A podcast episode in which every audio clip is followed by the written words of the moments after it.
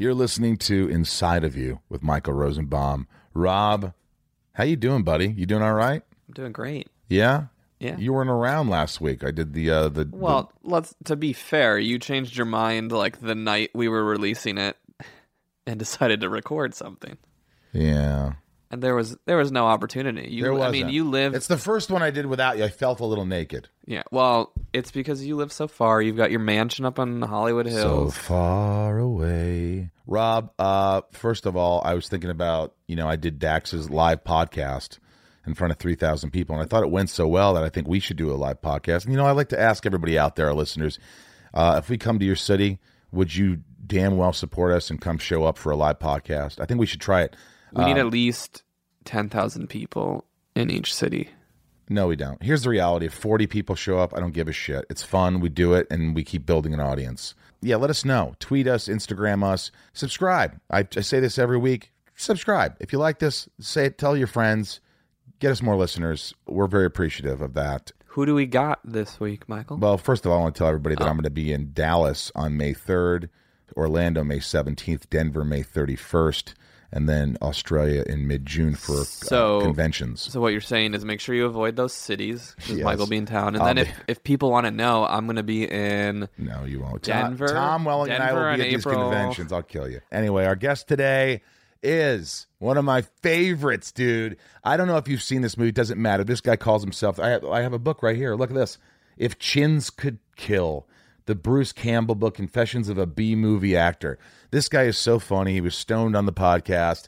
He was in Ash versus the Evil Dead, Evil Dead, Evil Dead 2, Army of Darkness, Brisco County Jr. He's been in every Sam Raimi movie. He's he's a, a fantastic, dynamic personality and a great story. How his career started and how he's continued to work. He's just a glorious human being. So enjoy this one, folks. Inside of You is brought to you by Fat Scooters. I have two fat scooters. That's P H A T. Every time, Rob, I go out and I'm driving these things, people stop me. Dude, where did you get that? Is the coolest thing. I swear to God. People stop me all over. I got to have a fat scooter. If you want to check me riding a fat scooter, go on Instagram. There's a couple of videos on there. I, I have a blast with these things. They're electric scooters built for adventure. They're stable. They're powerful. They're not these like these little rinky dink crappy. It's ridiculously fun, and you can customize these things. Pink colors. I mean, I like pink, but accessories like they have these Bluetooth power like uh, speakers. You have an iPhone holder. I've got everything on this thing. They customize the deck. You know where you put your feet. like a skateboard. Mine says inside of you. Yeah, like a skateboard. Dude, I have a fatty and it's just awesome. You could customize all this stuff. Um, there's a lot of scooters out there, but nothing like fat scooters. It's such a smooth ride, unlike those little rental scooters like I talked about, Rob. And you can get special financing, so you don't have to pay for all of it up front. Yeah, and they go up to 50 miles an hour on a single charge. Uh, They have like beach mode, golf mode. If you're like a golfer, instead of buying a big cart, they have these things on the kickstand that you can put it on the grass. Ooh. Yeah. Visit fatscooters.com and join the electric scooter revolution now. That's P H A T scooters.com. Check them out at fatscooters.com. They're my buddies and build your custom fat scooter. That's P H A T scooters.com. Check them out. Let's get inside Bruce Campbell. It's my point of view. You're listening to Inside of You with Michael Rosenbaum.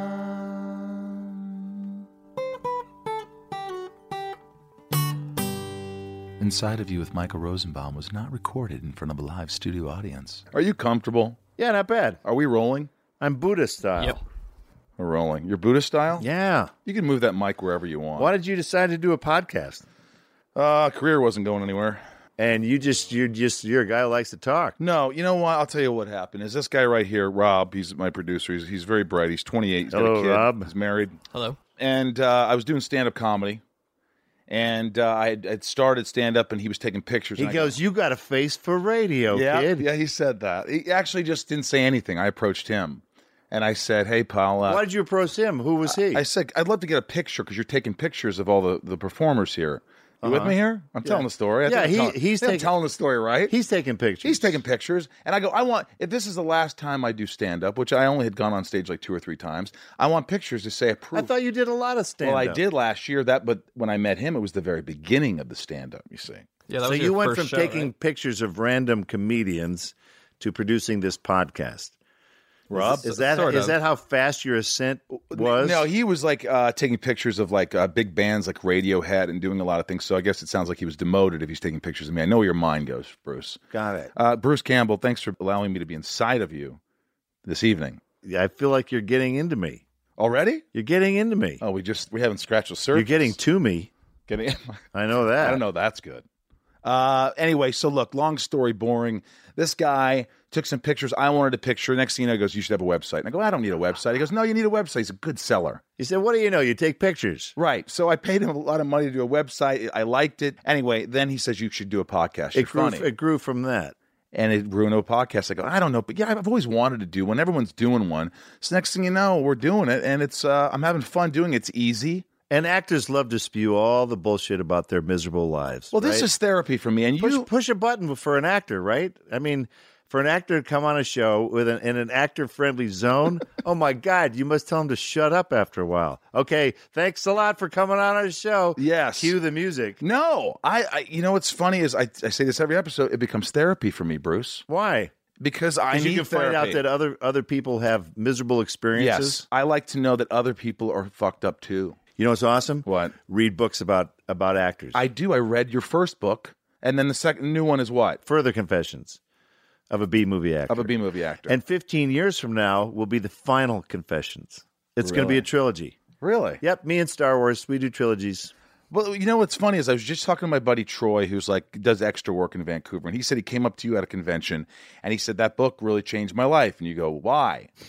Why did it change? He goes, because I listened to you about you make your own movies, do your own thing. You know, when you and Sure. Sam Raimi were out in the middle of nowhere, you weren't anywhere near Hollywood. You learn from reading these books. It's not, okay, yeah, I'm randomly interested in, let's say, Sammy Davis Jr.'s career. So I'll read it, but there's a lot of takeaways from these books that Right. are great. I already bought the fucking thing, Bruce. No, I no. think it's amazing. No, but here's the thing. I, I don't care if, if people buy my book. I'm going to continue to buy actors' books because I keep learning. Sammy Davis Jr. Ooh. He writes a book. Right. Stop the world. I want to get off. Whatever the name of that book was.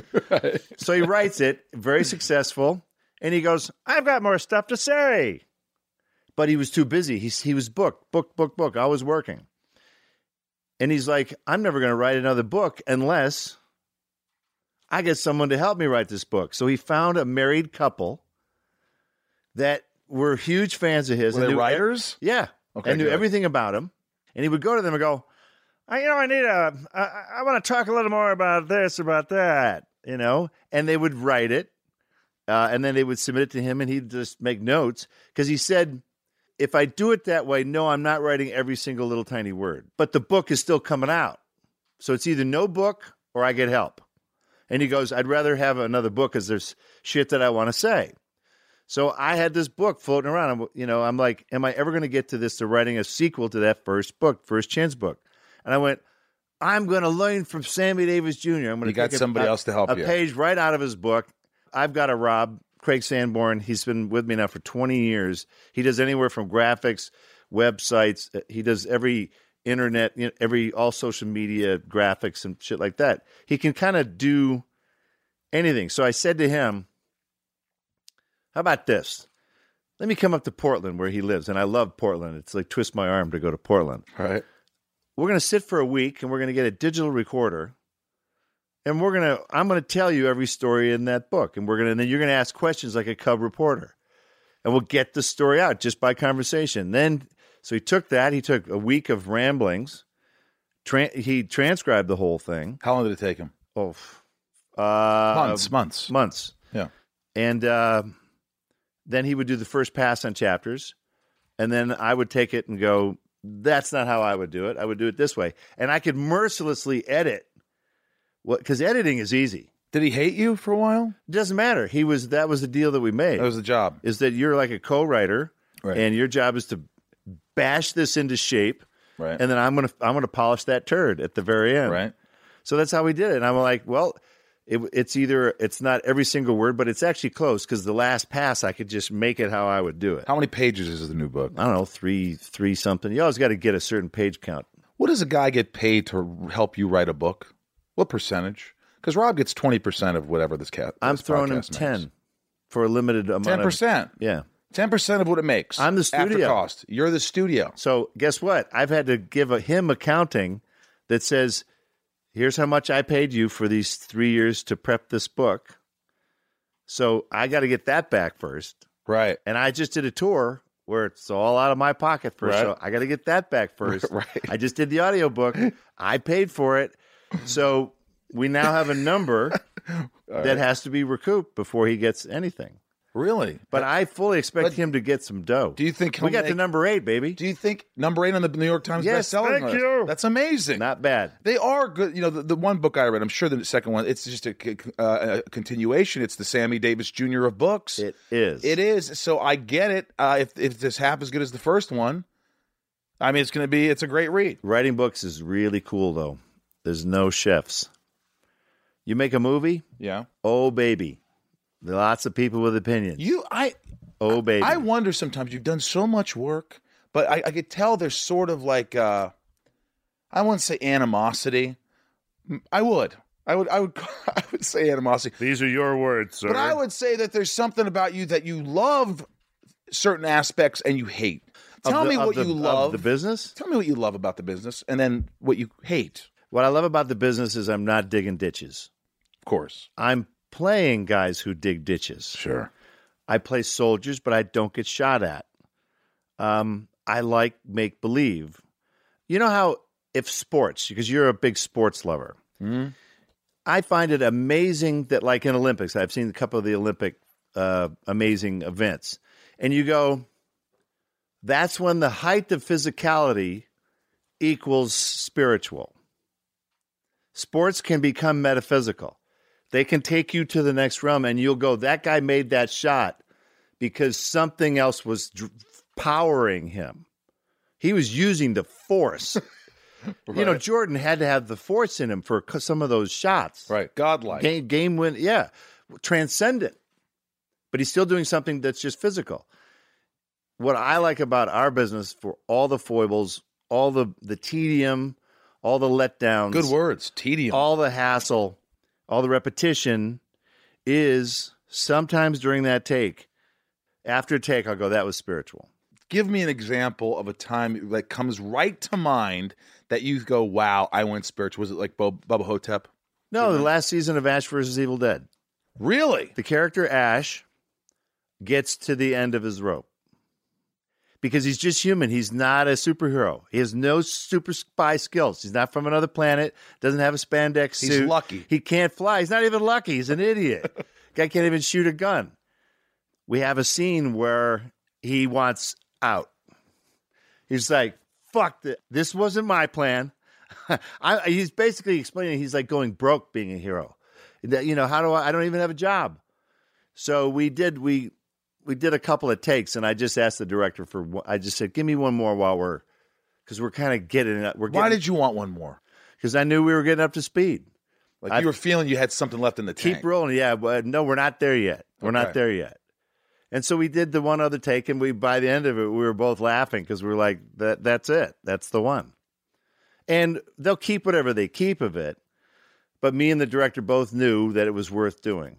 And sometimes an actor will ask for another take, and you go, like as a director, I've I've had that. I directed a VIP ep- episode with Pamela Oh, Anderson. yeah. I directed Good two work. two of those. Fuck, you, you did it. You That made looks it. great on a resume, man. VIP.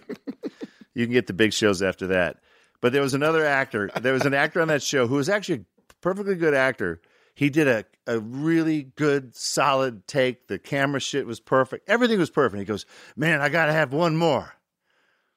I said, You're not going to be able, you're not, it's not, it's not going to be better. I'm an actor. I'm telling you right now Yeah. uh, what did you think you would want to do differently? He goes, no, no, I got, I got, I got, you know, more in the tank, that sort of thing. And I went, Yeah. I'm telling you objectively, you don't need to do it. You really want to? We'll roll, but you'll be halfway through the take and you're going to stop and look at me and go, yeah, you're right. So we did another take. Were you we right? did another full Who take. was I was completely fucking right. because you jinxed it. You shouldn't have said anything. well, he shouldn't have messed with what was good. So and That's plus, true. I'm the director. We still use the other take But see, anyway. when we, that's true. he ain't in the editing you have some room. clout with VIP. well, oh boy. But you know, wait a minute. You you said what I thought you were going to say when you're talking about Jordan and it's that spiritual metaphysical Yeah. thing. But I thought you were going to say I had this take where I forgot who Bruce Campbell was. I was No, you do. It was out of body. Right? No, you you don't see the camera anymore. That's a rare thing that does happen. It does happen. Yeah, I've had it. I think it ha- it happens in a comedy scenario. Look, you know from clubs, you get an audience going and you're riding a wave. You are. Absolutely. You're speedballing. Yeah. That's why we you stay in entertainment. You're being dragged down by the, the weight of your performance, but you're buoyed by the response. So you're speedballing. Have That's you ever why- spedball? I, Speedball? I haven't. I don't like to be pulled in two different directions. Are you are you a control freak? No, not really. You, do you drink? You drink, I drink alcohol. but you've never done drugs. I do. I smoke marijuana. Yes, I smoked with you, But that's not really a drug. it's not. It's the only medicine in my cabinet. Most fuckers my age have four. They got four prescriptions. They got Your age, I'm younger than you, and I have all this shit in my fucking. They thing. got they got boner pills. I don't Guys know. my age, maybe. uh, boner pills. They got uh, usually a, weird. Everyone's got this some cholesterol shit. Nope, don't have that. Um, you got a little problems in your life. Well, better get crack open that Xanax. Xanax. I Yeah, mean, oh my god. Are you telling me to start smoking more pot? I think you know you got to do what you got to do. What's so awesome is my little crappy, any crappy town now. I went fishing last year. We cut up the Oregon coast, which is unbelievably gorgeous. Through every crappy town, there was a green cross sign. I'm like, well, Did you hey- smoke in every town? Well, no, I bought in every town because I want to go see what is that Coos Bay dispensary. What does it look like, and who's running it, and what are they like? And what's awesome about pot shops, liquor stores are still a little bit like porn. Not a lot of eye contact. I'm just going to get my bottle and shove it in a bag, and I'm just going to go to my truck and go home and drink my goddamn bourbon. I don't really want to talk too much about it. So they get in there and go into a pot shop. Hey, what's going on, man? And and you go, what do you got today? What's cool? Oh, we just got this great stuff, and they describe it like wine. Oh, it's got it. this great grassy beginning and a nice vanilla finish. It's like a it's a passion. There's a real passion. It is, and they're experts. So every state is weird how they treat you. Some states treat you like a child's in some areas, and some treat you like an adult. Like in Oregon, they treat you like a child with alcohol. You've got to go to a state liquor store, and it says liquor store. You don't go to the local party store and get it. You can't get it at a supermarket either. You can get beer and wine. right. So Oregon treats you like a child. You must be regulated with your alcohol consumption, but buy all the weed you want. Right. California uh, now just finally went, of course, you know, recreational, but you can buy liquor on, at, at you know sewing shops in California. They don't they don't care. So it's funny what states care about. Yeah. Let me ask you. Do you remember how we met? A convention? No, No. no. I think we met. We did a pilot together. Oh, well, of course. That's did- how we cemented our relationship. We did, and I remember uh, Mission Control. Mission Control didn't didn't happen. Uh, you know, it was sad because I got fired from the. Well, I wouldn't say fired. Uh, what would you call it? Reshot. No, they didn't reshoot me. Oh, they never reshot. They never, never- even got around to No, it. they let me go. They picked it up for five because they were going to change the character, and then they never picked it up. right. And I remember you were really kind. Ah, don't worry about it. I wasn't too T- worried. TV is come on, man. That that's uh, you're throwing shit up at, on the wall all the time. I, I've learned a while ago can't take it that seriously. I told someone this the other day. I'm flying in Rupert Murdoch's jet. Jesus. It's James. It's a James Bond jet. It's gold plated. You know, because he's. I'm doing the Adventures of Brisco County Jr. That's right. and I'm gonna go with a bunch of actors from other Fox shows to Monroe, Louisiana, and meet Terry Bradshaw down there, and we're gonna we're gonna get this former CBS affiliate that switched to Fox, and we're gonna throw a party for him and make a big deal of these networks that are switching to Fox, switching to Fox. So he wanted Rupert wanted all of these people from shows. So I flew down there as a cowboy in the dumb outfit and everything, put on a show, big celebration. They canceled our show three days later. Are you serious? Yeah, so you can't. How can if I was, if I got personally offended by that, I would go. Those guys are assholes for doing that when they knew. The thing is, they didn't even know. No. You know, these guys are in hotel rooms with magnetic boards going, CBS, oh my God, they got Dr. Giggles is on at 10. Oh, oh, then let's put Mercy Me across from it at, you know, whatever. That's what it is, and it's all you know. It's they hire these marketing guys who don't even know anything. They're anything. tap dancing than- as fast as right. they can. But you took me. You said we're going for a bike ride, let's go. and we went to a bike ride. And you, I brought. I had. I think I, I borrowed one of your bikes. I didn't even have a bike Yeah. at the time. I went to your house. Uh, you were getting ready. You, uh, I met your son, and then you took me for a bike ride. Where'd you take me? The reservoir. I think it was the Sepulveda Basin. Sepulveda Basin, and we smoked some grass Yeah, man. throughout the whole day. Yeah. So, Uh, I, I never had Duh. ridden a bike while stoned. oh, that's the best. It, it was uh, Oh, interesting. you're Floaty McGee. I liked on a bicycle. I was Floaty McGee, and we That's the ended- music you hear after that. we ended up on the 18th hole Uh-huh. of a golf course without golfing, and we took a shot of tequila to end our day yeah, at the crappy clubhouse. at the crappy clubhouse, Nailed it. and it was it was awesome. That's I do the same thing in Oregon. You still do all those we have a we have a green we have the it's the Bear Park Green Belt Greenway, and it runs for twenty miles. It parallels the five freeway. It's a dedicated bike path. and how often do you do it? Oh, whenever I can. I just gone. I just disappear. See you riding to Medford today on my electric bike. Oh, you know, electric. See, you Oh, got my lazy God. on me. Before we were really pedaling. The Oh, cardio yeah. was going up. Oh yeah, yeah, yeah. What happened? But an electric bike changes your life 'Cause because you, go, I'm going to ride 20 miles to Medford because I can. because we have this one path, the Bear Bear Creek Parkway. It goes downhill because it's following a river, and all rivers flow away from mountains. So you're going downhill in one direction. But then I got to get all the way back. I'm like, screw that. I'm tired I already did the pedaling. and I'm too stoned. But the bike now that I get the good kind is pedal assist.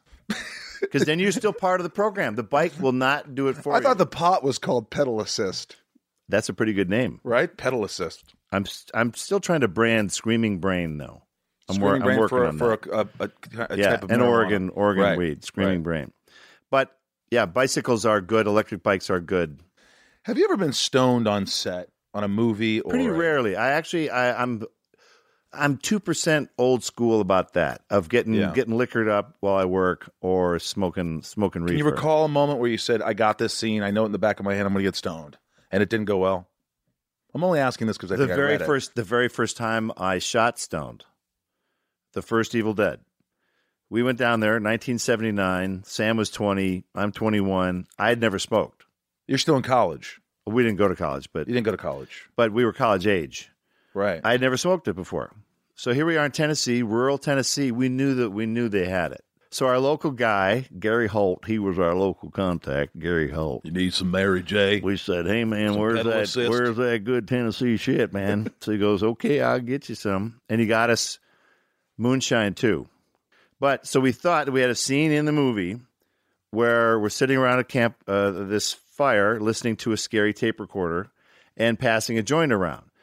So we had all heard the story of uh, Easy Rider, Jack Nicholson smoked supposedly like 50 joints in the course of this one scene around a campfire, all real weed, because they wanted Jack to give the crazy performance, which of course he got, you know, nominated for an Academy fucking Did he have award. lines during that scene?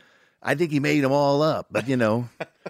so we thought, let's do the same thing. Maybe we'll get some good improv. Yeah. We'll, we'll smoke some real weed. And so they rolled it up. I'd never done it before. We get halfway through the scene. What scene are you shooting? We're shoo- shooting a scene of sitting around a tape recorder, playing it back while there's Nom a- stumble, all that. Right? yeah, Yeah, yeah. Mr. Big Hazarda. Yeah. And uh, a storm is going outside, and it was the release of the evil demons. Oh yeah.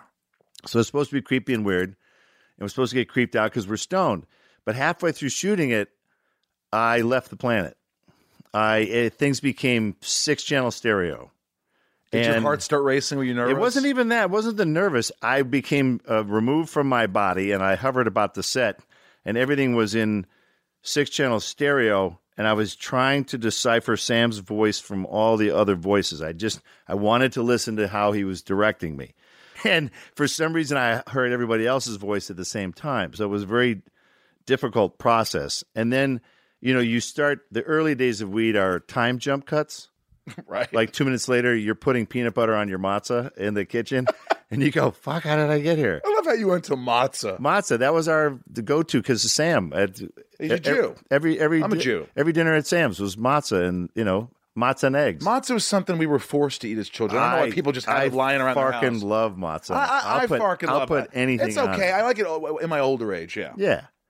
So the time jump cuts would happen, and so the, there was a time jump cut, and we were all on the front porch, and I could hear the other crew members going, uh, "Sam, um, we we don't think this is working. You know, we're, we think we're wasting the time." Sam's like, "Yeah."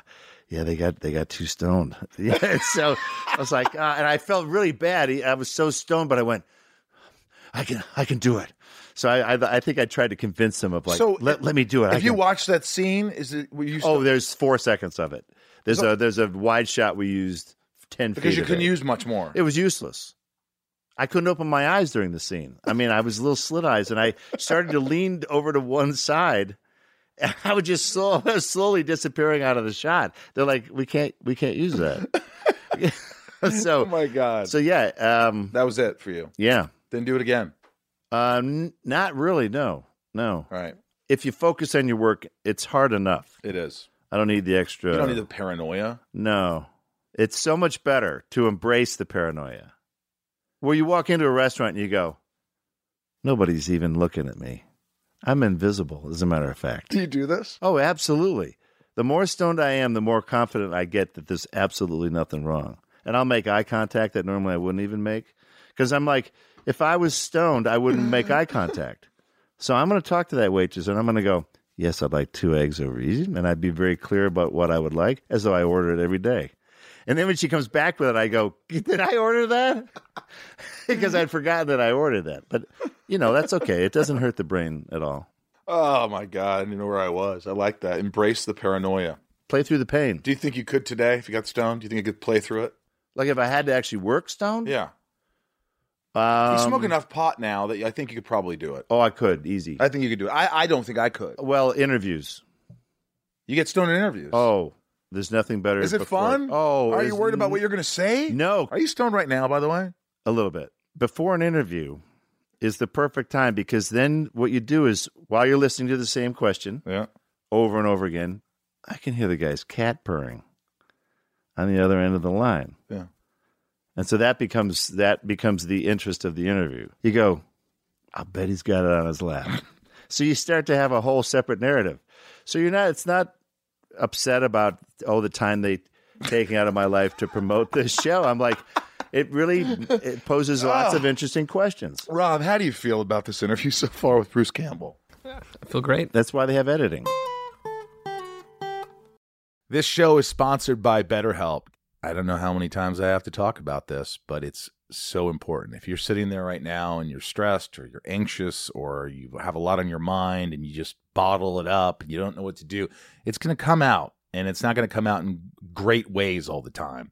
Um, BetterHelp has helped me substantially. Ryan here have been using it for a while. And I, you know, don't you notice when you don't use BetterHelp, when you don't have therapy? Oh, the weeks where I miss a session, of course, yeah. Yeah, it's just it's it's it's like the more you talk about something, even if you don't think you have anything to talk about, things come up and it puts your mind at ease. And we all carry around different stressors, you know, big and small. And at times we keep carrying them around rather than processing them and letting them go. When we keep them bottled up, it can start to affect us negatively. Therapy is a safe space to get things off your chest and figure out how to work through whatever's weighing you down. Therapy from BetterHelp is helpful for learning positive coping skills and how to set boundaries. It empowers you to be the best version of yourself. It isn't just for those who've experienced major trauma, it's for all of us. If you're thinking of starting therapy, give BetterHelp a try. It's entirely online, designed to be convenient, flexible, and suited to your schedule. Just fill out a brief questionnaire and get matched with a licensed therapist and switch therapists anytime for no additional charge. I think people think, oh, what if I don't like my therapist? If you don't, you switch them. It's that easy.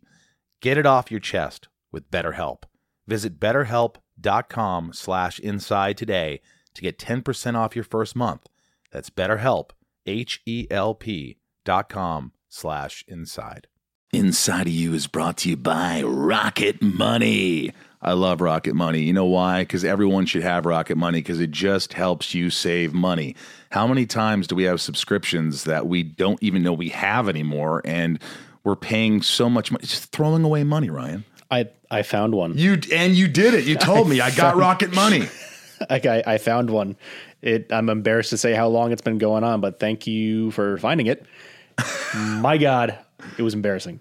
yeah, because it's like you want to watch some show and you go, oh, I have to subscribe to this uh, this streaming dev- uh, whatever, and you you start streaming the show, you watch it, you leave, and you forget.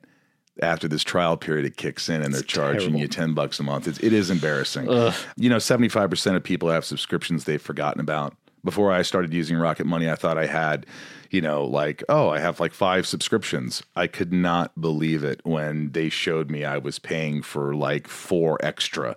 Uh, between, you know, streaming devices and fitness apps, delivery services, it's never ending. And thanks to Rocket Money, I'm no longer wasting money on the ones I forgot about. Rocket Money is a personal finance app that finds and cancels your unwanted subscriptions, monitors your spending, and helps lower your bills so that you can grow your savings. Rocket Money has over 5 million users and has saved a total of $500 million in canceled subscriptions, saving members up to $740 a year when using all of the app's features. Rocket Money will even try to negotiate lowering your bills for you by up to 20%. All you have to do is submit a picture of your bill, and Rocket Money takes care of the rest. They'll deal with the customer service for you. And I like that. Stop wasting money on things you don't use. Cancel your unwanted subscriptions by going to rocketmoney.com slash inside. That's rocketmoney.com slash inside. rocketmoney.com slash inside. Bruce, what was it like being Bruce Campbell as a child? Were you always kind of funny, sarcastic, up to no good? Um, I never really got in any serious trouble. It was pretty industrious, is what it was. We were industrious little shits. Came from suburban Detroit. Most of the people we knew at some point worked for the Ford, you know, Ford, Chevy, Chrysler. You you work for uh, one of the Ford families. Uh, you know, we, uh, my buddy, his father was a Ford engineer. My dad was a ad man, and their client was Chevrolet. So we owned Chevys because you that's what you were brand loyal.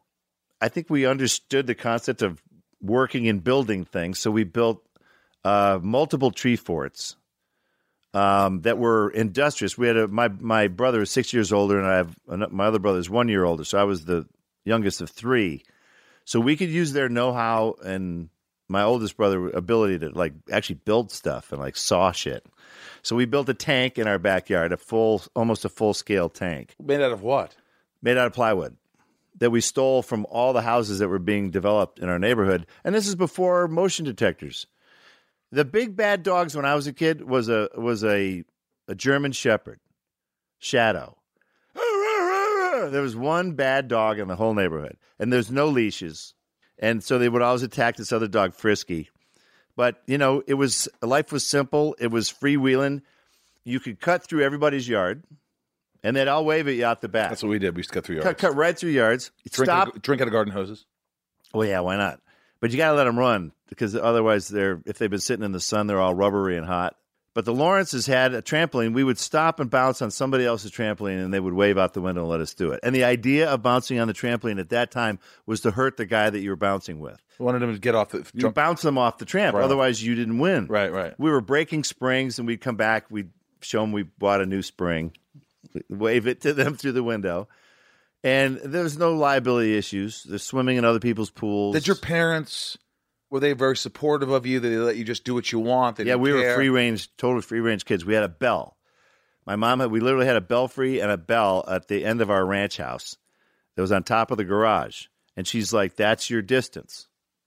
You must be able to hear the bell because I'm going to ring the bell when it's time to and come you home. better be home. You better be coming home. Did you ever not? I didn't hear the No, no. bell, mom. No, no, no. You couldn't pull that because then you lost your freedom.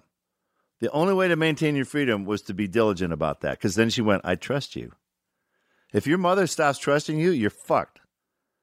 Even if you're doing, if even seriously, even if you're even if you're doing not like not bad stuff, if you're unreliable because they want to know that their kid will not die randomly because they're stupid. They want to know that you you develop some responsibility. So we'd be playing softball, and we it would be sort of a challenge of who could hear it because you know my older brother Don, he's one year older. We competed in everything. We're like, that's the bell. No, it isn't. Yeah, it is. Listen. Yeah, it is. Take off on our bikes and we'd race home. But there were no restrictions. That whenever that was our one perimeter. Pre Were you were you a jokester? Were you guy the one that was always funny? Like Bruce is going to say something funny. Here he goes. Or were you serious? It was a slow development. I was not serious. Really, it was a No. slow development. It was a slow because I watch you as what year did you do Evil Dead? 1979. And how old were you? 21. 21. Mm-hmm. And I remember, I specifically remember saying this. Like Jim Carrey, you were doing the shit he was doing before Jim Carrey. Like in Evil Dead, the physical comedy and the chops and the good look. I just remember saying this guy is a genius. Well, the half the half of the reason we're going back to do Ash versus Evil Dead is so I can fix Ash.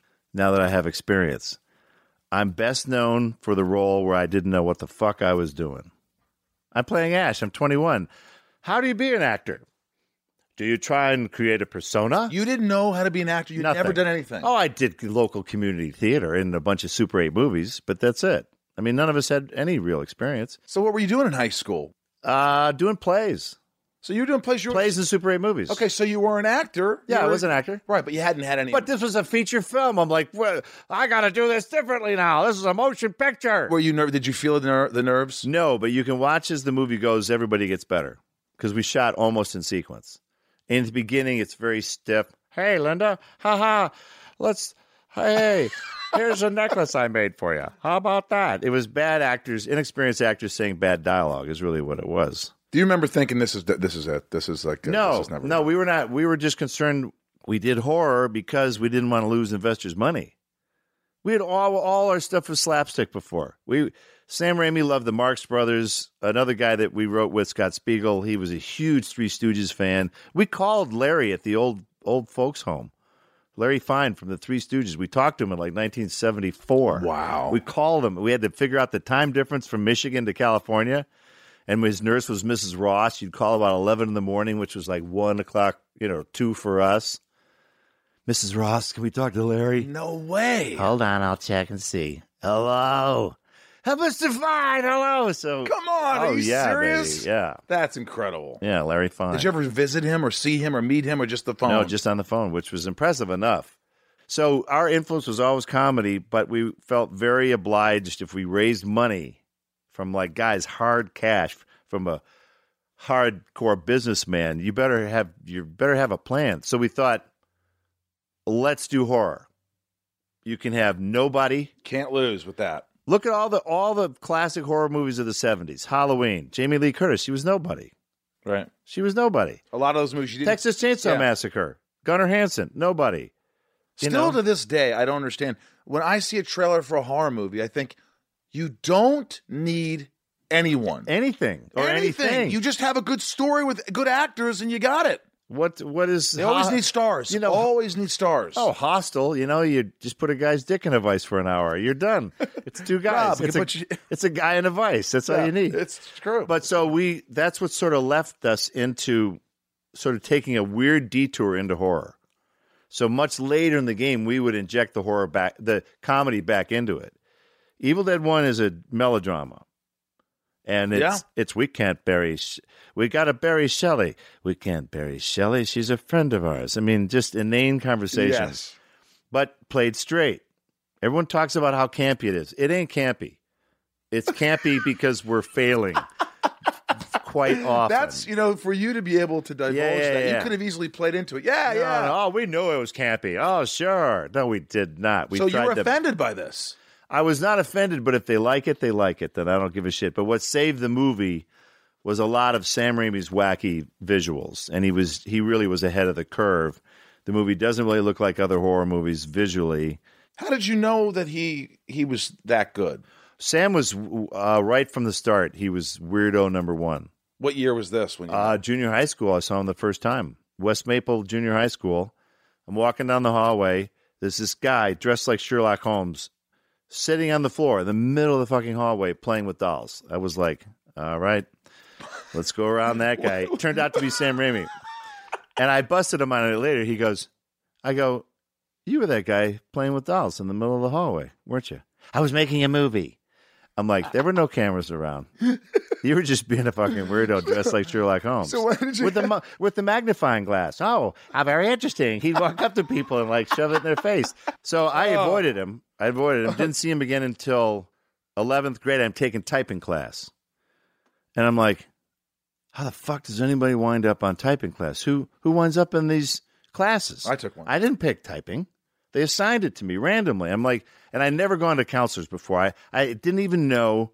I was very straight laced. I didn't even know that you could like drop classes. I thought you take the classes they give you and shove it. It's, it's school. It's not supposed to be fun. Right. I went to the counselor. I went because I sat in that typing going, oh my God. I looked around. Everyone knew how to type. I'm like, how do they know how to type? Isn't that why you take the class? I felt like the loser number one. Peck, peck, peck, peck, peck, peck. Counselor goes, yeah, you can drop the class. I'm like, oh my God. What do you got? I got uh, no, I got radio speech. I went radio speech. Wait, is wait, stop What right the hell's there. radio speech? Learn how to be a DJ. Oh, oh yeah, I took that too. Spinning and grinning, pounds of sound, stacks of wax. Dude, Grease. This was still Spinning the this stacks was of still wax around the turntables where Yeah. Mm-hmm. you know you're you're back winding them in, in in the cue mode and and I went, I'll take it. So Sam Raimi was in that class. And so we started doing morning announcements together. And that's how we got into plays. I learned a very interesting political lesson in high school. I auditioned in 10th grade for the plays. I'm like, fuck you, man. I'm an actor. I'm going to be an actor. I'm, all I have to do is audition. I got this. I auditioned for like three plays in 10th grade. Nothing, nothing, nothing. They posted up on the, on the, you know, the, the door of the drama class. I'm like, you got to be fucking kidding me. Cause I, I know I nailed that audition. Were you popular? And it wasn't so much that. I just, I'm like, I'm as good as that other kid who can't even stand straight when he delivers his lines. The guy can't get his hands out of his pockets. I'm better than that guy. and so I had nothing. But then I realized it's because the guy, Jim Mall, who was, he ran, he was the drama teacher. If you didn't have his class, you weren't getting in his plays because he directed all the plays. Ah, there you go. I went, go. "Ah." It's already political. It's already politics. Bang! Yeah, the star, the stardust in my eyes is already starting to drop away. By the way, who was the guy with the hands in the pants? I want to know. I'll remember name- his name. He was a tall guy who would bounce. He would bounce back and forth uh, every And he time the he would talk, and he would never cut his hair. In the 1970s, you know, hair was down to your shoulders. Yep. But I'm playing a newspaper reporter from the 40s, so he would just slick his long hair back, and you go. John Page was his name. John Page. Yeah, so John, I got your number, buddy. Fuck you, John. Fuck you, John, who got that part. Can't even still stand still. So Oh, it's a teacher. got into John, to Jim Mall's class Jim Mall. in in eleventh grade in like Flynn. I was in every play with Sam for eleventh grade. and We Sam were- acted in these plays. He too. did. Sam was the funniest mother scratcher. Uh, still is to this day. Crazy, crazy humor, crazy, over the top. And what would you guys do for fun? Like, what movies were you watching? No, back we then? just we just we shot. We did Super Eight movies. We never got in trouble on weekends because we were like, we got to make, we got to shoot that uh, the reshoots from It's Murder, and then Six Months to Live. We have to do some more footage. We got we we got very industrial. I think we did about fifty of these. Do you think those were the best times of your life? Did you have the most fun? Well, there weren't the job descriptions because the the sometimes disheartening thing is when you go up into the business and you get into the world of unions. Now everybody has a very specific job that they do. And there's a lot less of the how about this or how about that. There's not as much spitballing once you get up into the union levels. And I just thought that was always a little weird. You know, I was a production assistant for a couple of years before we made Evil Dead, and I'd work on these union shoots and commercials in Detroit. And I didn't know. I'd go to grab a cable, and this big burly guy would go, Can't do that. I got that, buddy. I got that, buddy. but then I realized if you worked a 14 hour day, at the end of the day, they'd let you carry those. I go, Need help with that dolly track? Yeah, I do, bud. Thanks a lot, man. Thanks a lot. Appreciate it. You know, that's the only thing that I miss a little bit about it is the sort of spitballing where the lines were not as finely drawn of who did what. You know, everyone's little rice bowl has become very defined. I think I was thinking more like pressure. When you're on a movie set with Sam Raimi and all these people, and you're just Yeah, when you're spending money, it it, it gets less fun. You know these bean counters who run these studios. A lot of these guys should be fired because they're actually really lousy with money. They love to pride themselves in thinking that they are the smartest guys in the room. Isn't that their shtick? I'm a I'm Joe businessman. I'm an excellent businessman. I'm tough, smart. I'm going to run a studio. Well, a these guys half of them don't even like movies, and if you don't like movie, you're not going to try and understand how to make them. So most of them don't even know what kind of film set. They wouldn't know what to say to anybody. You can tell anyone who's not a crew member or an actor when they show up on a set, you can smell them. They smell agents. You can smell them a block before they feel get there. different. They're like they and they come on the set and they're in suits and ties and they're the most uncomfortable looking Yes, people. Yeah. always. Hands in pockets, nervously shifting, don't know where to stand either. Oh, excuse me. Oh, sorry. Oh, hey, watch it, buddy. Hey, don't stand there. They're It's so getting true. shooed It's out of there. absolutely true. So these are the guys who are running the industry. And a friend of mine supplied walkie talkies on Batman versus Superman that they shot in Supplied walkie talkies. walkie talkie rentals. Okay. Batman versus Superman, Pontiac, Michigan, a couple years ago, for the second unit. The second unit needed 200 walkie talkies. This is guys pulling guys on wires and blowing shit up. You need 200 walkie talkies and cell phones and iPads Right. that are all programmed for production. All the numbers are all inputted. Great. That's a lot of walkie talkies. It shows you the Waste. the incredible waste. I want to sneak in. I'm going to disguise myself as a guy. Uh, Hi, I'm from Harvard Business School. I'd like to uh, try an economic experiment with Paramount Pictures. Would that be all right, sir? Well, what do you want to do? I'd like to take one of your $200 million movies and make 100 $2 million movies.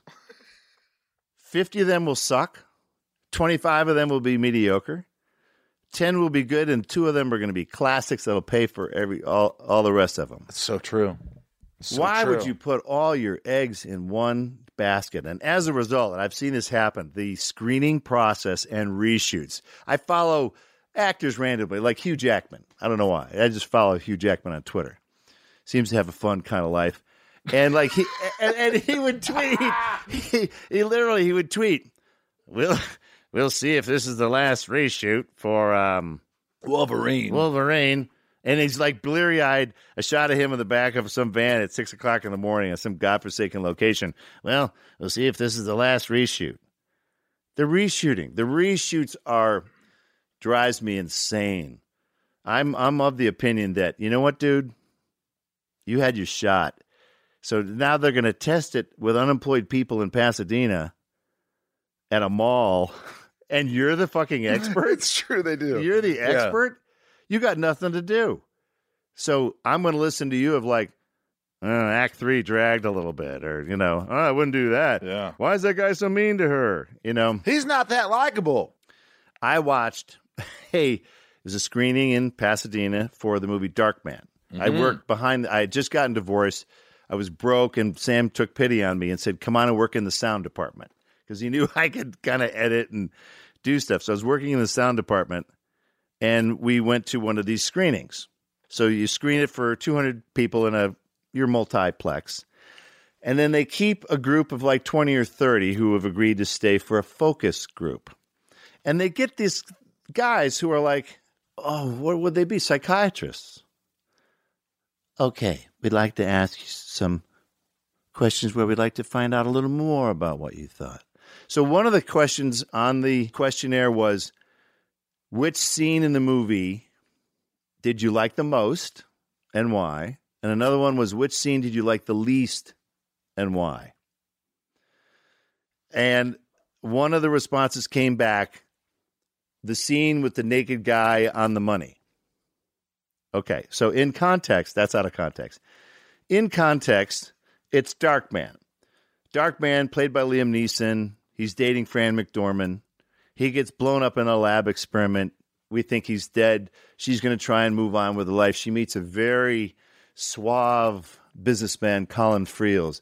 You know, very he's very charming and good looking, and he's a rich developer. And I'll show you the world, baby. So she starts to get wooed by this guy. And you go, okay, I guess she'll try and put her pieces of her life. Meanwhile, Darkman is living in caves and trying to put his life back together. So the developer goes home to his very nice apartment and walks out of the room and he's obviously just taking a shower. He's all glistening and he's got a towel wrapped around his waist. Gets to the end of his bed and he opens a box and uh, this gold shimmer falls across his face. And you look in the box, it's all these gold coins. And he takes these coins and he pours them out onto the bed, covers the whole bed in gold Krugerrands. The camera cuts to behind. He drops his towel, buck ass naked. He dives onto the bed and starts basically making love to the money. He's just he's writhing in the money in ecstasy. Cut to the next day. He's in his office, completely composed, and Fran McDormand comes to visit him. And and the way it works is you go, "Fuck, that guy's a sicko," and you're warning the audience. is like, "No, no, no." Right. You've given them some really dirty secret information on this guy. Like, you know, he kills little animals or whatever. In testing, everyone went, Ooh, I'm so uncomfortable. And so it was the guy, naked guy with the money. Why? Because it made me feel uncomfortable. So instead of the studio saying to Sam Raimi, You nailed it. Everyone who saw that scene, it made him really uncomfortable. So they don't want Fran McDormand to wind up with that developer. He's a creep. That's the first scene they cut out. And I had told this executive at Universal, I told him repeatedly how it was my. I, I'm so glad Sam had the balls to shoot that scene. It's my favorite scene in the movie. And after that testing, we're walking back through the parking lot. The executive goes, "Bruce, I'll give you, I'll give you a copy of that scene because it ain't going in the movie." I'm like, "You're a pussy." He said that? Yeah, you're a pussy. That's the best scene in the movie. You just cut the best scene in the movie out. Hope you're happy. And that happens a lot. because you cut the edges off Yeah. because Yeah. of the money. What if one little Billy in Iowa doesn't like the movie? So, uh, God forbid your movies are. You can make 10, 20 million more if it's PG 13. And they're out trying to outdoing outdo each other. And the ratings thing is a big. It's well, the one of whole Rotten Tomatoes. Don't get me started on well, that. but even beyond that, just the ratings thing, the ratings board, how you get a rating, how you get ratings and why you get ratings are ridiculous. And they're not standardized you see half breast, you see a mole on a penis. It's. Um, yeah, we're very confused in this country. The first Evil Dead had no rating. We did not submit it to the ratings board because you know you don't have to. you don't. No, but some radio stations will go, "Sorry, there's no rating. I don't know. This might be a snuff movie," and some newspapers and TV stations will not take the ad because the ratings give them a bogus comfort. So if you don't have a rating, so the first two Evil Dead movies were unrated, and so Army of Darkness rolls along the third one. Universal makes it. It's now a studio movie. we're, we're Oh, spending more contractually we have to deliver an R rating. Oh, when they saw that it was us, oh, the first two movies you didn't seem to bother going through the ratings board. Oh, now you need a rating, do you? They gave Army of Darkness that has talking skeletons. Okay, a twelve-year-old would not be afraid of this movie. They gave it an NC-17. Come on. So we called them on it. We're like, bullshit. Tell us what to cut. They said it's the cumulative effect. We were like, fuck you. Opening five minutes of Goodfellas. They're driving along. Thump, thump, thump. Hey, what's that fucking noise? They stop. They open up the trunk. There's a guy bound horribly against his will in the trunk, and he's already, they tried to kill him already. He's still alive for some miraculous reason. Joe Pesci takes a knife. Hey, fucking guy, if I, he stabs him 15 times. That's torture. R rated. Army of Darkness, you lop a head off, dust comes out. NC 17. How much better would Army of Darkness have done if it wasn't an R rating? Um, Exponentially better. it wouldn't have done any better because they should have called it Evil Dead 3. yeah, why didn't they do that? Because Universal, they don't think about stuff like that. It's not, and it's not just them, it's a studio mentality. These two little movies, Evil Dead, we don't know. No, we got to call it something completely different so that, God forbid, the original fans would know what it is. We were going to call it the Medieval Dead. Medieval- that's not bad. Yeah. because that's what it was. Yeah, hello. So anyway, I don't think uh, ratings would have mattered a damn. You know, very few people do a movie their first film and it becomes a cult movie and then gives them a- an incredible career after that. Well, an incredible genre career, sure. What do you mean a genre career? It puts you, uh, well, you know, actors, wherever we wind up, you had only limited control over what you've done in the past. I have only had limited control. You see an opportunity, you take it. That one first movie took off over time. we sold it around the world. But so it's easy to work in horror movies. So I did, you know, Maniac Cop, and Yep. you know, no shortage of those. But I was perfectly fine with it because it kept my feet wet. It got me into, the, it got me completely into the business. And um, it's only later where you go, well, let's try some other stuff here. You know, I'm an actor, not just like a guy with a chainsaw. When was that moment where you were like, you know what? I don't. I don't want. I want to do something different. I want to do something. uh Probably I moved to Los Angeles from Michigan, and so it was time to get out and get get an agent and see what you could get. So I got Knots Landing was my first TV gig, Yeah. and it was like it was the last. You should have left right two after days of you made it. shooting. You made it. No, no, I thought it was really weird. I thought I auditioned for it. It was the first thing I auditioned with my brand new agent, and I got it. It was two lines. I was playing Michael York's assistant. I just had to look good in a suit. Okay, I could do that. I can do that. So I show up to shoot it, and I had just come from Evil Dead 2, directed by Sam, who was like, you know, 15 takes, 20 takes, incredibly physical. Lots of great camaraderie. We'd run back, look at playback together. We'd kind of I love we'd that. approve takes together. Oh. He was really he's he was really great. It was it was like your best play pal of like fuck that was crazy. Wait, let's try. Let me let's do one more How thing. fun is but that? do the thing. With I the miss thing. that. Yeah, that It's- doesn't it's- happen. It's rare because it's rare to have a director like that. And guys like Sam Raimi are one in a hundred thousand. Most guys will go through the motions, men and women. We got a lot of good directors out there, but they're only good. mm-hmm. You know, Sam is so far ahead of the curve. You know, I'm not Yeah. sure how we got on this particular tangent, but Evil Uh, you, Dead Two. when you Knots Landing. Right. So so I go from Evil Dead 2, this really good experience. It was one of the best of the Evil Dead shoots, kind of, you know, and it made money and it was good. And I went to the, get on the set of Knots Landing, and Michelle Lee was the star of it. And boy, you've been on a show for a long time, and you know by the end, people are done. They're over it. Yeah. They are over it. And some actors just sort of dial out. Some I'll just be in my trailer, give me a call. Some get angry. Some get belligerent. Some get sick. They can't handle, you know, whatever. It's all of the above. Yeah. They were done with it. Right. So I get in into to I'm a businessman. So I they go, okay, let's okay, we're gonna get ready to shoot now. They call me to set. I'm like, I'm I'm supposed to be here. I'm running a meeting. I don't I have no props. I have no props. I have this ill fitting suit. Um Oh boy. and I go to the prop guy. Hey, um, Can I have an add attaché case? yeah, can I can I get like a briefcase and like a, a watch and like a ring, like a married guy? And the guy, he, he literally he rolled his eyes. Ah, You. hang on, and he shuffled away. It was the old MGM lot. You know, I mean, made him work for the first oh, time. all these guys were like ninety-seven years old. They were they were so over it. So finally, guy gives me this shitty briefcase, like a pen, you know, and a thing, a crappy watch. And so we shoot it. I go into makeup, and the guy goes, he looks at me, and goes, you know, if I pluck between your eyebrows, you'll look much more intelligent. I'm like, yeah, okay. I got home. My wife was like, wow, you look pretty. She goes, I've never seen more makeup on any human being in my life because they hit you with these Oh, horrible late yeah, 80s yeah. lighting. Oh, yeah. The worst lighting ever. 82 shadows across your face. I don't know what these guys were thinking. You know, now shows look beautiful. What the fuck was your problem in the 80s? Did you hate it? Did you hate Knots Landing? I, I, I hated the experience sure. Because here's what would happen after the very first take, very first take. It was a master wide shot. Talk, talk, talk, talk, talk. Ready and cut. Michelle Lee looks right to the camera operator, not the director or the writer. Goes, Jimmy, good for you. Jimmy gives a thumbs up. Bang, moving on. Let's go. So if the camera guy was fine with it, it's fine. They didn't need a director, in other words. Oh, the guy was there. There was just no respect. None. That's just awful. I'm like, That's all. I didn't I've do seen t- that. I didn't do I've TV that. for five years. That's just After disheartening. that, yeah. I went.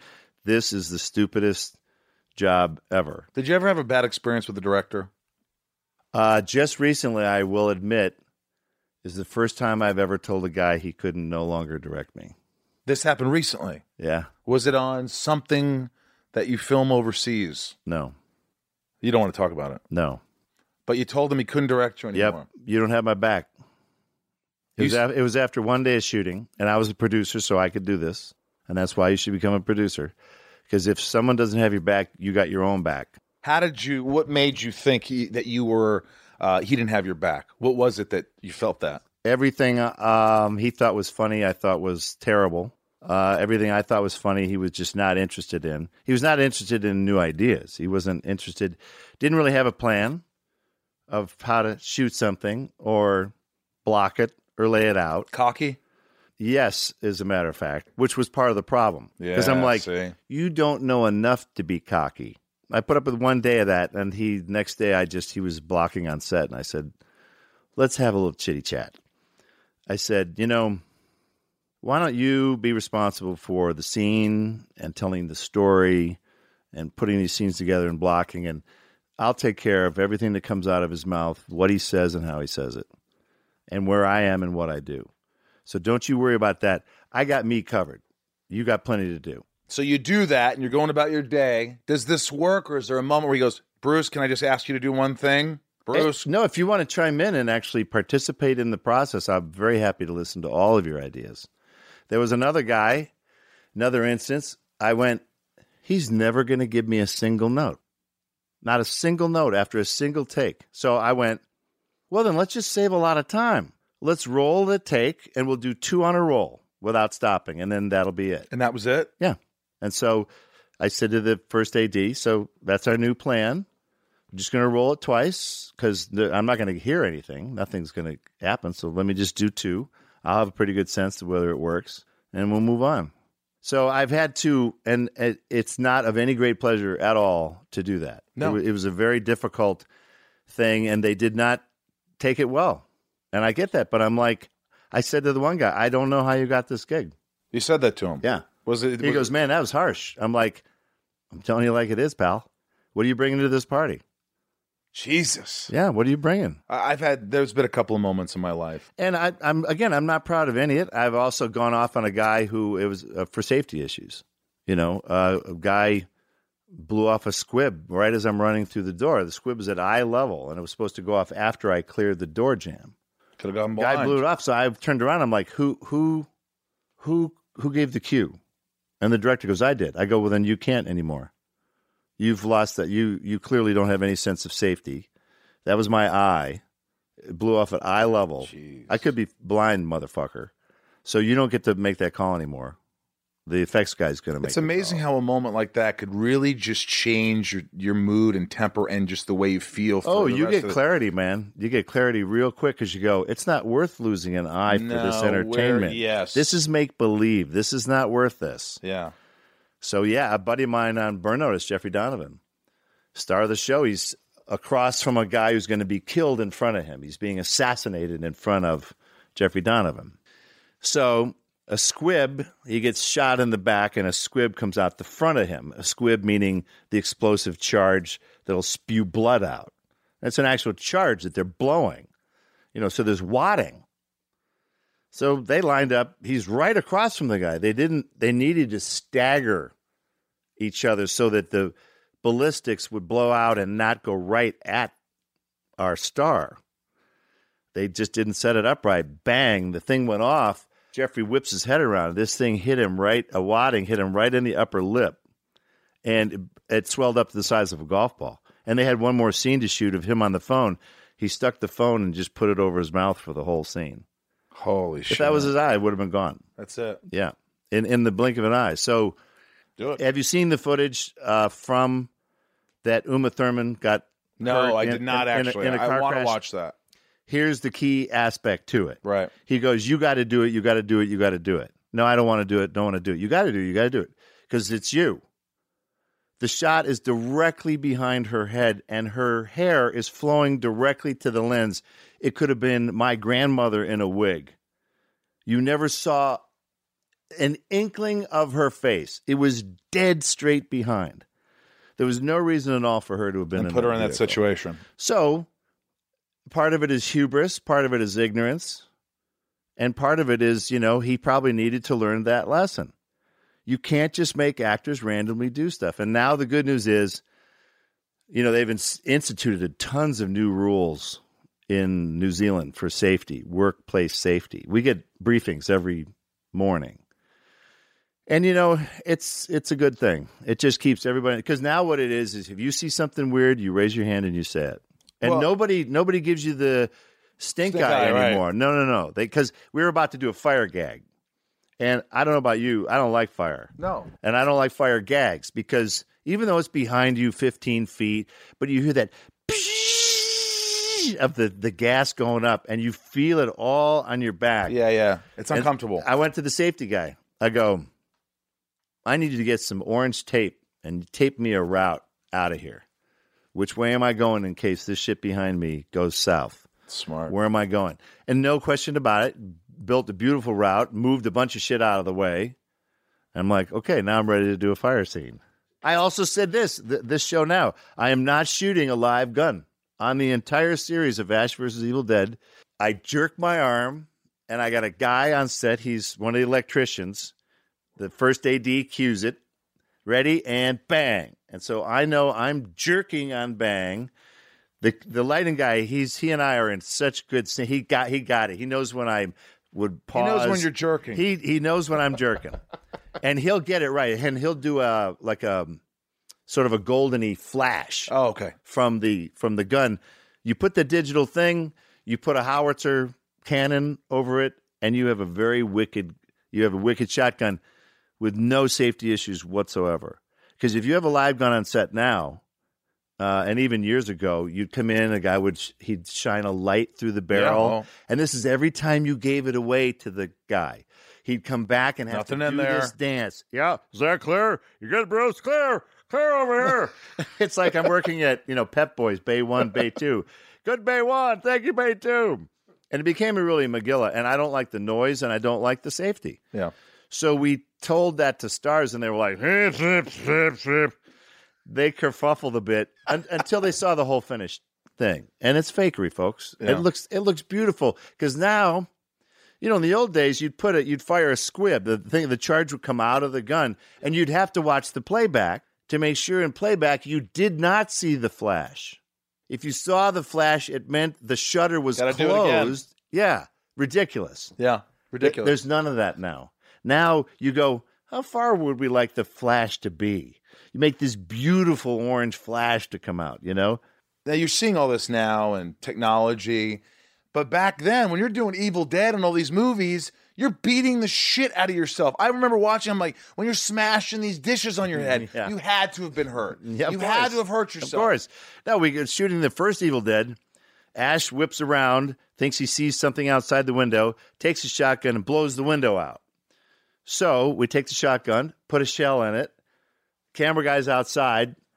Tim Tim Philo, Tim, where are you? He waves his hand. I'm like, I don't know. I wouldn't be there. I wouldn't be there. This is what it was. Come on. I wouldn't be there. Uh, I wouldn't be what, there. What if I? Okay, I'll I'll turn it on, and I'll get out of the way, but I want to be near just to sort of check. I go, mm, I'd be there. I'd be there. And so, action, turn, wheel, boom, blam, just shoot the shit out of a window, see what happens. And he blow, sure, looks great, blows shit out of a window. Later, Ash has got some deadite that's running away from him. He's gonna shoot the thing from behind and like blow a chunk out of its shoulder. He went to the uh, butcher, got a big hunk of like roast. I think it was like a big pot roast. Taped it to this dummy in Sam's garage. Took a shotgun and just fucking blew the thing off the shoulder in Sam's garage. A shotgun blast in his garage, you know. And his parents are like, "What's happening?" it's like it's okay, mom. It's just uh, killing deadites. Come on. Crazy. Just a gun. Just take a shotgun and just shoot it. Stupid stuff. What's your favorite your favorite scene? Let's just say your top favorite two favorite scenes in all the Evil Dead movies. The one thing where you're like, this is fucking good. It was the part that Dino De Laurentiis didn't want in Evil Dead 2. which was There's 20 minutes in the movie where it's just me. There's nobody else in the movie for 20 minutes, for two reels. And Dino got extremely nervous. He goes, Sam, you can't have one guy in a movie for 20 minutes. The people, they fucking go crazy. They'll die. They'll commit suicide. Like, he just could not imagine that being possible to pull off. And to me, it's the best part of the movie. it is. And I'm trying not to be dickish about it. It's a bold thing for a filmmaker to do. Put your lead guy and torture him for 20 minutes solid, going through one ridiculous thing after another. Before the time. others get there. Uh, yeah. And by the time they get there, he's completely whacked out of his gourd and they think he's a horrible killer. and he he wanted to cut that way down. He didn't he didn't want any. What's your favorite line? uh I don't know. You know, we made a bunch of them up. Did you? What, what, what was the most famous line? Groovy's probably one of the famous lines, but did you make that up? We were ready to shoot a scene with Ash and um and Beth Davidtz, who was who played Sheila in Army of Darkness. And Sam's nowhere to be found. We're like, oh, God, can somebody find Sam? Let's Playing shoot with th- dolls. Let's yeah, he's dressed as fucking Sherlock Holmes. So let's let's shoot this shot. Come on, where is he? And we hear him giggling over in the corner. And he comes over and he's still giggling. He goes, I know what you're gonna say to her. I go, What? I'm not supposed to say anything. I just kissed her. He goes, No. no. First, you You're gonna look her first, you're gonna go, you're gonna say to her, Give me some sugar, baby. I was like, I'm supposed to say, Give me some sugar, baby? He goes, Yeah. It's gonna be great. I go, This is the stupidest line I've ever heard. He goes, Shut up. You're gonna say it. Then he got pissed, you know, like, you say that line. I'm like, okay, okay.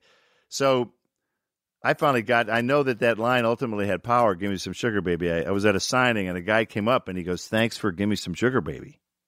Thanks for that line. Wow. I go, why? He goes, I was working in China, in Beijing, and I had it translated into Mandarin. I went into a bar, used it on a Chinese chick, and got laid. Give me some sugar, baby. You know what my favorite line is? What? I think it's Evil Dead 2 when you're looking in the mirror and you say, Oh, you cut up your girlfriend with a chainsaw. Does that sound fine? That's fucking the best. now, did you write? Did he write that? Was that written? Sam probably wrote half of it, but then as we got going, well, Sam, um, crazy director that he is, he he he throw new lines during the take. He just thought you were funny. He knew how funny you were, and he let you do. It wasn't that. I think he he realized let's manipulate this while we're while we're making this piece of clay. Army of Darkness. He'd keep the camera rolling, and he'd go, "Okay, now you're gonna say this," and he'd give me a paragraph. and you can remember a paragraph. Well, no, in the dailies, here it is. All right, you old man, listen here. Here's what's going to happen. See, now spin his chin, listen up, and listen good. So I would be listening in the dailies. You'd see me listening and listening, and then I'd pause, going because I'd have to say it in my head once at least, and then I'd look at the guy, and then I would say it, and I'd get fucked most of it. So I'd go, wait, wait, wait a minute, what was it again? You come on, you see, you old spin his chin, listen to me. So he'd correct me again. I'd wait. So that's what a lot of the dailies were. Was him trying new lines, like right at the moment. And why not? Why not? He did Darkman. He did one of the craziest things I've ever seen because I went to, you know, you visit your buddy on a film set. He was making this movie for Universal. It was kind of a big deal. I went to visit him. He's he's got a sixty foot dolly track set up. It's a pretty good run of dolly track. Sure. And all this crap is happening with all these actors, and there's a lot of rigmarole. And this thing is tracking and tracking and tracking and tracking. Gets all the way to the end, and Sam goes, "Reset back to one," like meaning don't cut. So the grip's like, oh shit. So they push the thing all the way back 60 feet. The hair people would come in to do stuff. Sam would go, get out of my shot.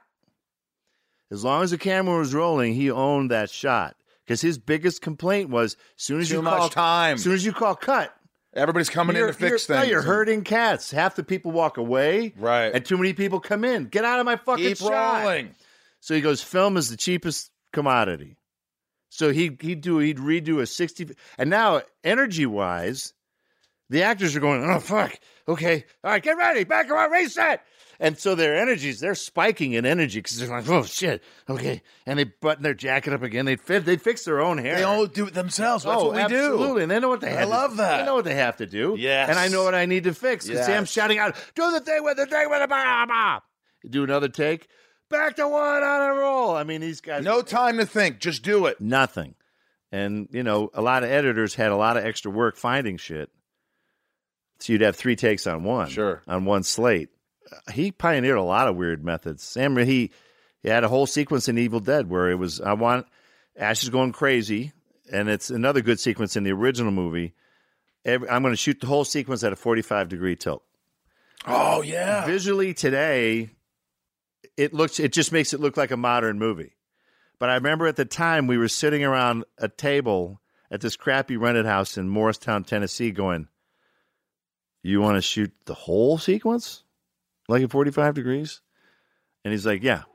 I mean, he stayed up all night, like drawing these crazy storyboards. Unbelievable. And so we were like, let's go. And it visually, it doesn't even look weird. It right where it was in the movie, you kind of go, yeah, everything's a little cockeyed right now. Right. Everything's cockeyed.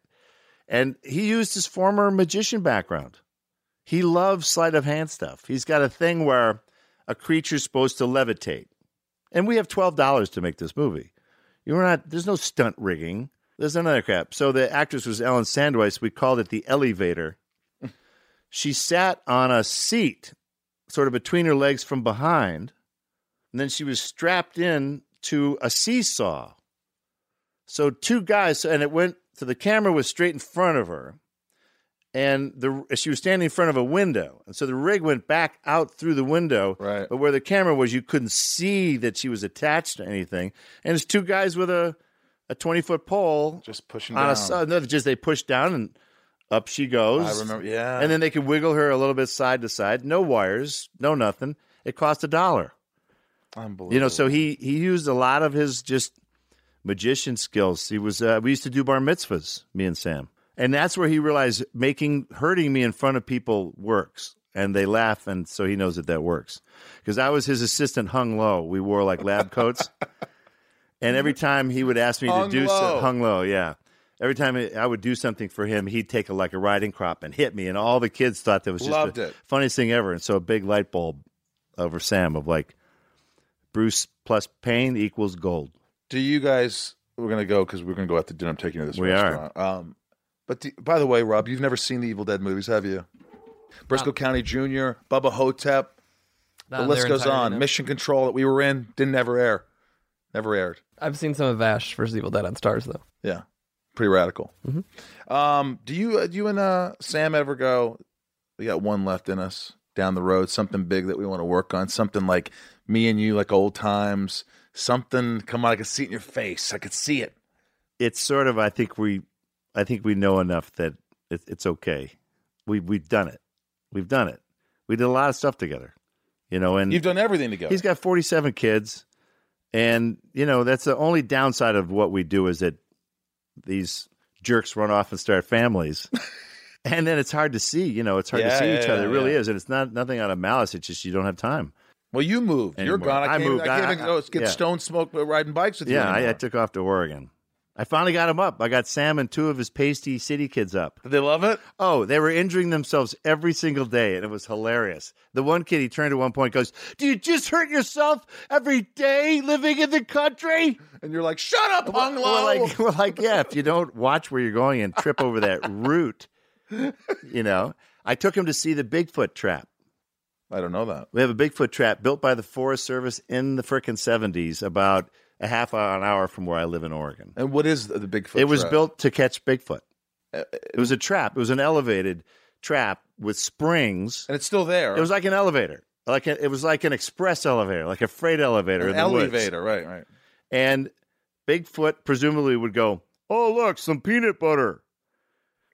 that looks good. I'll step onto this platform that has nothing to do with nature." And then the, the by stepping on it would lower it, and the gates would close. And now it's just a shadow of its former self. But the fact that that our government built a Bigfoot trap is just so astounding. I want to come visit. You should come up. We'll do part two from my balcony. In I, the I would like wild. I think that would be fun. I think we'd have a good time. Well, then we can talk about issues like land management. I don't know much about land management. I'll share what I know another time. Do you have one of those big bells to make sure everybody in your family is at back home at a certain time? No, I have a BB gun. I just shoot them. Shoot them right in the Irish. Yeah. What's your uh, handle on the Twitter? At Groovy Bruce. You always seem to tweet me and make fun of me. It's important to do that because you uh, you I run around uh, stoned with your friends singing silly Christmas songs. I do. Yeah, and I I totally appreciate that. Yeah. But you're setting yourself up for ridicule. I of love course. it. I love ridicule. Yeah. I feel you, you just got to look stupid. It's yeah, just- I troll Tom Hanks too. do you? Hanks is always looking down. He takes pictures of shit on sidewalks. Does he respond to you? Oh no no no. Not like I do. Oh no no no no no. it's Thomas Hanks. No, Not don't with Mr. Tom, That's Hanks. Mr. I'm Thumb. Tom Hanks, America's favorite actor. And your book, bestseller, it's uh, Uh, Hail to the Chin: The Further Confessions of a B Movie Actor chronicles uh, pretty much uh, from 2001 until now. It's well worth the read. Till you, there's lots of pictures too. Ain't going to take you long. great. The audio version, if you got a shitty commute, Ooh. that's out. How long is the audio version? Six hours That's actually pretty great. raw dynamite. And it's you narrating. Yeah, you got to. If you if it's your stinking book, you got. And if you're a, a bogus actor, you got to read it. Maybe I'll write a book. You well, everybody's got a book, dog. Everybody's got a book. Write it because you, you'll you'll have a good one. I have some dark shit. But then you got to decide. Yeah, well, you got to decide. Who's going to help me? Uh, you don't necessarily need help. Not for your first one. You slug it out the first time. Really? Yeah. There I was on the set. My my bald apparatus was was coming off in the heat. I was. I It was shaved our- my it head. was our Bruce. fourth I reshoot. shaved my. I didn't want to be there anymore. My contract was up. I said no, no. I quit. I quit. I couldn't stare at that good-looking Superman for one more day. I looked at myself with the nicks and bruises on my. Yeah. Uh, So thank you uh, for allowing me to be inside of you, Bruce thank you Campbell. very much. You felt good inside of me. This was great. Let's go have some food, Rob. Let's. Thanks.